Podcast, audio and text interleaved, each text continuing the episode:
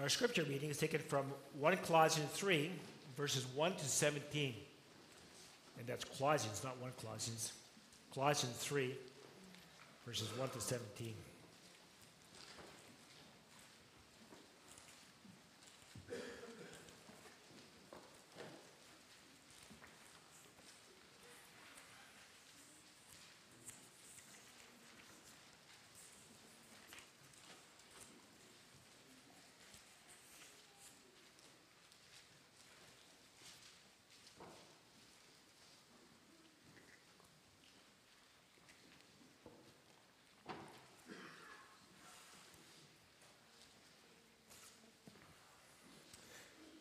Colossians 3. We read the following words If then you have been raised with Christ, seek the things that are above, where Christ is seated at the right hand of God. Set your minds on things that are above, not on, th- not on things that are on the earth. For you have died, and your life is hidden with Christ in God. When Christ, who is your life, appears, then you also will appear with him in glory. Put to death, therefore, what is earthly in you sexual immorality, impurity, passion, evil desire, and covetousness, which is adultery. On account of these, the wrath of God is coming. In these you too once walked when you were living in them. But now you must put them all away anger, wrath, malice, slander and obscene talk from your mouth. Do not lie to one another, seeing that you have put off the old self with its practices, and have put on the new self, which has been renewed in knowledge after the image of its Creator. Here there is not Greek and Jew, circumcised and uncircumcised, barbarian, Scythian, slave, free, but Christ is all and in all. Put on then, as God's chosen one, holy and beloved, compassionate hearts, kindness, humility, meekness, and patience, bearing with one another, and if one has a complaint against another, forgiving each other as the Lord has forgiven you, so you also must forgive. And above all these, put on love, which binds everything together in perfect harmony. And let the peace of Christ rule in your hearts, to which indeed you are called in one body. And be thankful. Let the word of God dwell in you richly, teaching and admonishing one another in all wisdom singing psalms and hymns and spiritual songs with thankfulness in your hearts to God. And whatever you do, in word or deed, do everything in the name of the Lord Jesus, giving thanks to God the Father through him. Congregation of our Lord Jesus Christ, at times we, as we look around us and we talk to others, you'll hear these words. Well, all these things that we see the collapse of society, the changing of laws, and, and the rising of an ungodly agenda. We see these wars in Gaza and wars in Ukraine and rumors of wars between China and other countries. And there'll be those who will say, well, these things were all prophesied in Scripture. This is what the Bible has told us what will happen. And we see it happening all around us. And they're just signs that Jesus Christ is coming and he's coming quickly. And in some ways that may be so, but yet we live in this world and what will happen in the future, we do know that Christ one day will come in glory. That's been prophet, prophesied to us by Christ himself, that one day he'll appear in the clouds as he had, had gone to heaven, that there will be an end to all these things, but when that will be, God only knows. And God has called us to live now in the time in which we are now living. Today. Today is the day of the Lord. Today is the day that God has called us to holy living in this world and to live for His honor and for His glory. In other words, that we ought not to just set our minds on the coming of Christ and think, well, that's where it's all at and ignore our responsibilities today that which God has called us to do at this time. And I believe that this passage from Colossians 3 helps us in that regards. For we, for we see in this passage that, that, that Apostle Paul is asking us to lift our eyes, on the one hand, to heaven, to look to Jesus, as we ought to do all the time, also in this coming years, this year comes to close and this new year comes upon us, to look to Jesus. That is our hope. That is our salvation. That is where God has called us to be. That one day we too will be with Christ in glory. One day we too will rule with him. And that in that Christ is seated at the right hand of God, that he is the guarantee that one day we also will be with him. But at the same time, the passage calls us to look at ourselves, to look at the world in which we live, and to measure the way that we live and the way that the world lives with those words of Christ as we have in Scripture, as we have in the Bible. How are we living? How shall we live today? And first of all, calls us to look at ourselves and to realize our sinfulness and the sinfulness of the world around us. Then finally, it calls us to dress ourselves with holiness, with justice, with knowledge, to live holy, just lives in the knowledge of that which Scripture guides us and directs us through the Holy Spirit, that we may indeed live in the world that God has called us to live. So let's look at this passage we have before us, and let's see exactly how Paul um, guides us and directs us in that. First of all, it says that if you've been raised with Christ, when Paul comes to us and asks us this question, have you been raised with Christ? If you have been raised with Christ, and the reason he's writing those words is in the context of the whole book of Scripture, of, of Colossians, where those in, in Colossus, in Colossus were being, were being brought to one side to another side, looking towards rules and regulations that were above Scripture. That you ought to do this, you ought to eat this, you shouldn't eat this, you shouldn't do that, and all these different things that they're being called to do. At the same time, people were challenging to live a mystical life, to raise their eyes above that which is of the world, and to kind of live above the world in kind of mystical fashion, not be of this world, but be kind of another kind of um, how would you say, meditation type life. We had those in, the, in if you go to chapter 2, um, where Paul says the following um, in chapter 2, in verse 12, having been buried with him in baptism, which you are also raised with him through faith in the powerful working of Christ who raised him from the dead, and you who are dead in trespasses and uncircumcision of your flesh, God made alive together with him, having forgiven us all our trespasses by canceling the record of debt that stood against us with its legal demands. This he set aside, nailing it to the cross. And then in verse 16 it says, Therefore, let no one pass judgment on you in questions of food and drink, or with regard to a festival, or a new moon, or a Sabbath. These are a shadow of the things to come, but the substance belongs to Christ. Look to Christ. Let no one disqualify you, insisting on asceticism and worship of angels going in details about visions puffed up without reason by sensuous minds. It's all just of the mind, a kind of Gnostic type living, and not focusing on that which we have in Scripture. And not holding fast, Paul says, to the head, from whom the whole body, nourished and knit together through its joints and ligaments, grows with a growth that is from God. And so Paul tells us in verse in chapter 3 if then You've been raised with Christ. If you identify with the head of the church, if you belong to Him, if you follow Him, if you listen to His word, focus on that, that is sufficient. God has come to us, and God has come to us through the words of Scripture. Hold on to that. May that be your guide for holy living, for holy knowledge, before his presence. So if then you have been raised with Christ, seek the things that are above, not in your mind, not in a mystical living, but seek the things of Christ.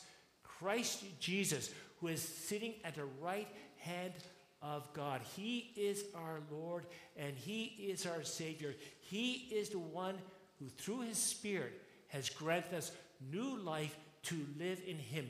It's His Spirit that has regenerated us so we may indeed be called His people. We could even say more. Even before the foundation of the world, God had decided that we would be His, that He decided He would call us out one day to belong to His people, be a part of His people, be a part of His body. If then you've been raised with Christ, seek the things that are above, where Christ is seated at the right hand of God. Look to Christ. Look to that which you is your hope. Heavenly, the heavenly dwelling, dwelling before the face of your God. Set your minds on things that are above, not on things that are earth. For you have been you have died, and your life is hidden with Christ in God. When Christ, who is your life, appears, then you will appear with him in glory. So as we live our lives today, as we seek to live for his glory and for his honor, we have to ask ourselves, are we seeking to live in Christ? Are we looking each day to Christ? Are we finding our strength in Christ? Of course, then the question is, how do we do that? And the scripture is very clear. We read the Bible as we teach our children read the Bible, pray every day. We read scripture. We seek to understand the words of scripture. We meditate in the word of God. The, the word of God, the law of God, is a light upon our paths. And so we need to come to Scripture. We need to read Scripture. We need to understand Scripture. We need to meditate upon it. We need to guard it in our hearts. It shouldn't just be in our Bibles, just not on an app on our phone. We need to have the, the Bible in our hearts. It needs to guide our life each and every day. Coming to Scripture, reading Scripture, studying Scripture, and then coming to our God and praying to God each and every day, not just for family devotions, but private prayer, pleading to God that He indeed may reveal to us all that we stand in need of. Each and every day, coming to our God, looking to Christ, seeking Christ, remembering that He is our glory and that one day He will return, but to also live each day before His face, seeking to live according to His commands, finding our strength in Scripture. Is that the way that you live? For when Christ, who is your life, appears, then you will appear with him in glory. But then Paul comes with all those distractions that we have in life. In the life all around us and the life inside us. That what the world offers to us and that we even have within our own hearts, which the devil stimulates us with and asks us to follow. That's what we have in verse 5. Where Paul comes with these words Put to death, therefore, what is earthly. And where is it? In you. What is earthly in you. As we put on Christ, as we look to Christ, as we meditate on Christ through the words of Scripture and the power of the Holy Spirit, as we pray to our God. At the same time, Paul says, but we have something that's even within us the temptations of our fleshly nature, the law of the flesh that comes to us and seeks to beguile us and seeks to separate us from the love of God and seeks to entice us and bring us down to be at the same level as the world around us. Because the world comes to us every single day. And it brings to us all these temptations in the ads, in the pictures, in the videos, in the world that we see in the stores, everywhere. The world comes to us in the schools, through the politicians, through the media, and it comes to us and entices us, and our own fleshly nature within us continually drives us to look, to see, to taste. And so Paul comes to us and says, Put to death every single day. We come to our Lord in prayer and meditation upon His Word. Put to death all these things that are within us. What things? Well, he starts off the list sexual immorality. And isn't it true that those are the laws that the world is seeking and has passed? That sexual immorality is just the way we are. Follow your desires, follow the inner being. Look to that person within you. Find fulfillment in following these desires, these passions. These are who you really are. And the world seeks to convince us, to separate us from the norms of God, the commandments that He has given to us, and just to follow the flow of the world around us. And it is pointed to us as something that's so easy to do, and our own fleshly nature says, That's right. Those are my passions. Those are my desires. Are they so wrong? And so many people get caught up in following the sexual desires and they find themselves trapped. Once they get into this world, it just seems to take them and carry them along and along and along. And we can come to church, and yet those desires are within us. We can be married, and yet the desires are within us to follow our fleshly nature in our own inner being. And Paul says this is wrong. We have to put it to death. Put to death these inner desires, these impure thoughts, these desires that are contrary to what Scripture has said. Put to death sexual immorality. It says impurity,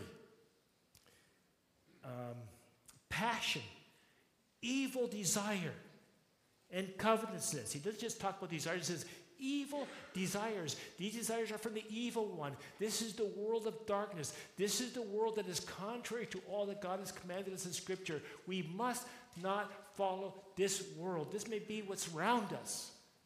But that which is in us must be put to death if it's contrary to that which is in Scripture. And Paul says, says very clearly why. Because all of this is idolatry. So he takes us from one commandment through the other commandments all the way to the first commandment. Who is your God? Is the God of Scripture your God? The one who's given us his commands, the one who's decreed all things, who has created all things according to his word. As you look at creation, everything that we see around us has come through the word of God. God has God declared his word and he made the world in which we live. This world belongs to God. It's God's world. And as He is the one who's over all things and continues to control all things, He comes to us with His word and He says, This is how you ought to live in my world. But because of sin, because of the evil world, because of the evil one, this world is contaminated and follows the, the, the, the, spirit of darkness, the devil, the evil one and seeks and, and, and the devil seeks to raise himself up to be a contrary God to our God. The gods of this world who are nothing but an imitation of the evil one. And so God calls then to put aside adultery and to follow him. Therefore, put to death, therefore, what is earthly in you sexual immorality, impurity, passion, evil desire, covetousness, which is adultery, and said, then Paul says, on account of these, the wrath of God is coming.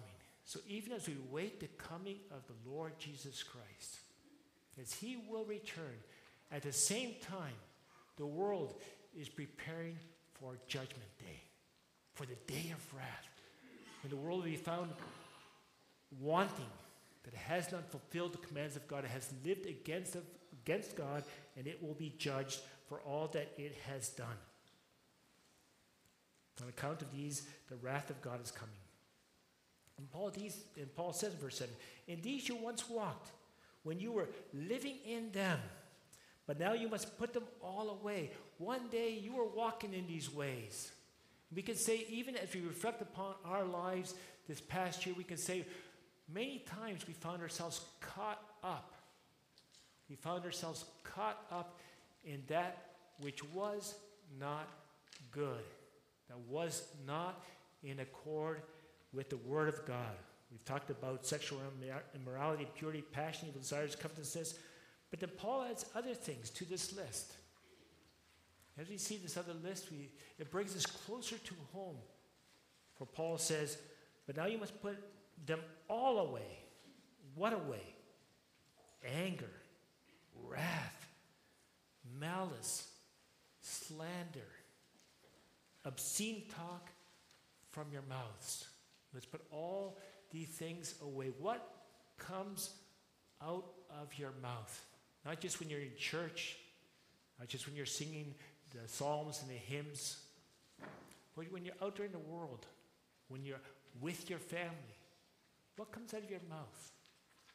So easy we'll say things that hurt. So easy we'll say things to our own loved ones that we ought not to be saying. We can be so critical. We can be so hard. And Paul says, put these things all away. You belong to God. You've been, you have been raised with Christ. You are to look to Christ. He's your glory. He's the one you live for. Do you talk as if you belong to God, as if you have been redeemed by the blood of Jesus Christ? What comes out of your mouth? And that's not so easy. Because some of those who seem, on one hand, to be fighting the same things we are fighting with will use filthy language. And this language can just work itself into our own minds, into our own brains. And suddenly we find ourselves thinking just as the world thinks. And thinking then can be so easy to express what comes out of your mouth. And Paul says, put away all these things the anger, the wrath, the rage, the rage against the politicians who seem to be destroying our country. But I'll put them all away anger, wrath, malice, slander, and obscene talk from your mouth. And then Paul says, and do not lie to one another. Seeing that if you put off the old self with its practice and put on the new self, which is being renewed in knowledge after the image of its creator. What's the way to God? The way, the truth, and the life which is Jesus. Jesus is the truth. He comes declaring to us the truth of God, the truth of all that there is. And He asks us to put that truth upon our lips, to not lie, to always be saying that which is in accord with His will, in accord with His scripture. And yet, it's so easy to get caught up in the lie. And God wants us always be expressing each and every single day that which is true, which is in accord with His will. Do not lie to one another, seeing that you have put off the old self with its practice and put on a new self, which is being renewed in knowledge after the image of its creation, of its creator. Here there's not Greek and Jew, circumcised and uncircumcised, barbarian, Scythian, free, but Christ is all and in all. Put on that which is of the new self. And the first thing Paul speaks about is knowledge.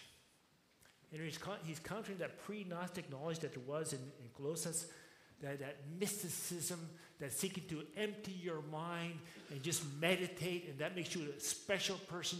Paul's speaking about the knowledge of Scripture, the wisdom of God, to be not double minded, to not be immersed in sin, but to put on the knowledge of that which is good and pleasing in the sight of our God, to fill up our minds, to meditate upon Scripture, to meditate upon our God, to get to know Him more and more and more.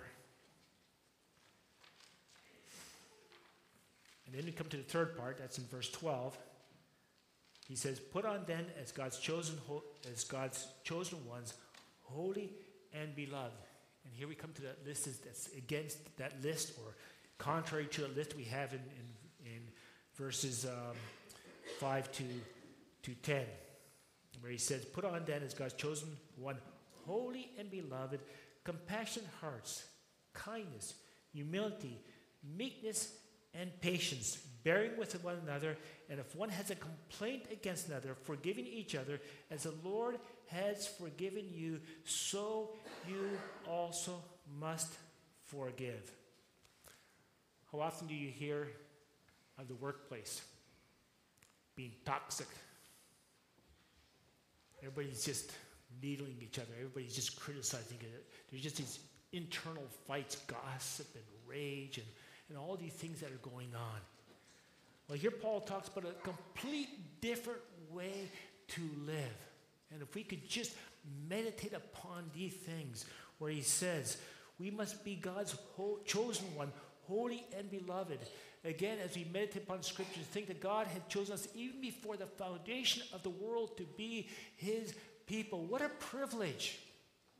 What a privilege that even before the foundation of the world, God yet God had already decided that through Christ Jesus, through the blood of Christ, we would be his own. And God had chosen us to live holy and just lives in his presence. That's what God had decided. And then God grants the indwelling of his Holy Spirit within our lives to do just that. That we would live for God's honor and for his glory. God's chosen people. He has chosen you. He knows you. He knows who you are, and He's calling you to live that out in your lives. So if we don't live that, if we live in this world, as we follow the flow of those who live around us, we are denying that which God has called us to be. We even need to come to the point of if this is the person we are, are we indeed followers of Jesus Christ? Have we indeed been chosen by him? And God calls to come back and to listen to his voice, to listen to the voice of our God in, his, in Scripture, and to live according to his word. For he has called us out to live that way. Holy and beloved, compassionate hearts, kindness, humility, meekness, and patience, bearing with each other. And if one has a complaint against another, forgiving each other as the Lord has forgiven you, so you also must forgive. That can be hard. There are people who have been wronged in high school that will take that all the way to the grave. They just can't forgive that which has had been done. Politicians that says, well, there's so many things I can forgive, but that past, that thing, never will I forgive. And they take vengeance into their own hands. But God calls us as a people to forgive. Lord,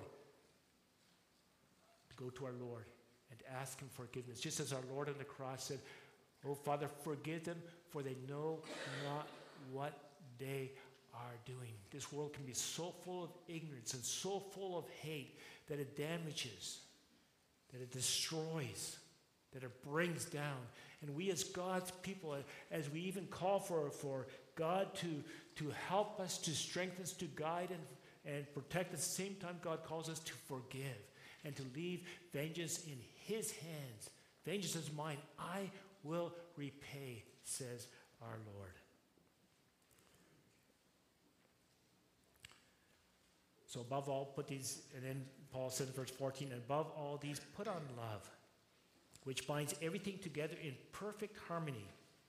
And let the peace of Christ rule in your hearts, to which indeed you were called in one body. Let the peace of Christ rule in your hearts.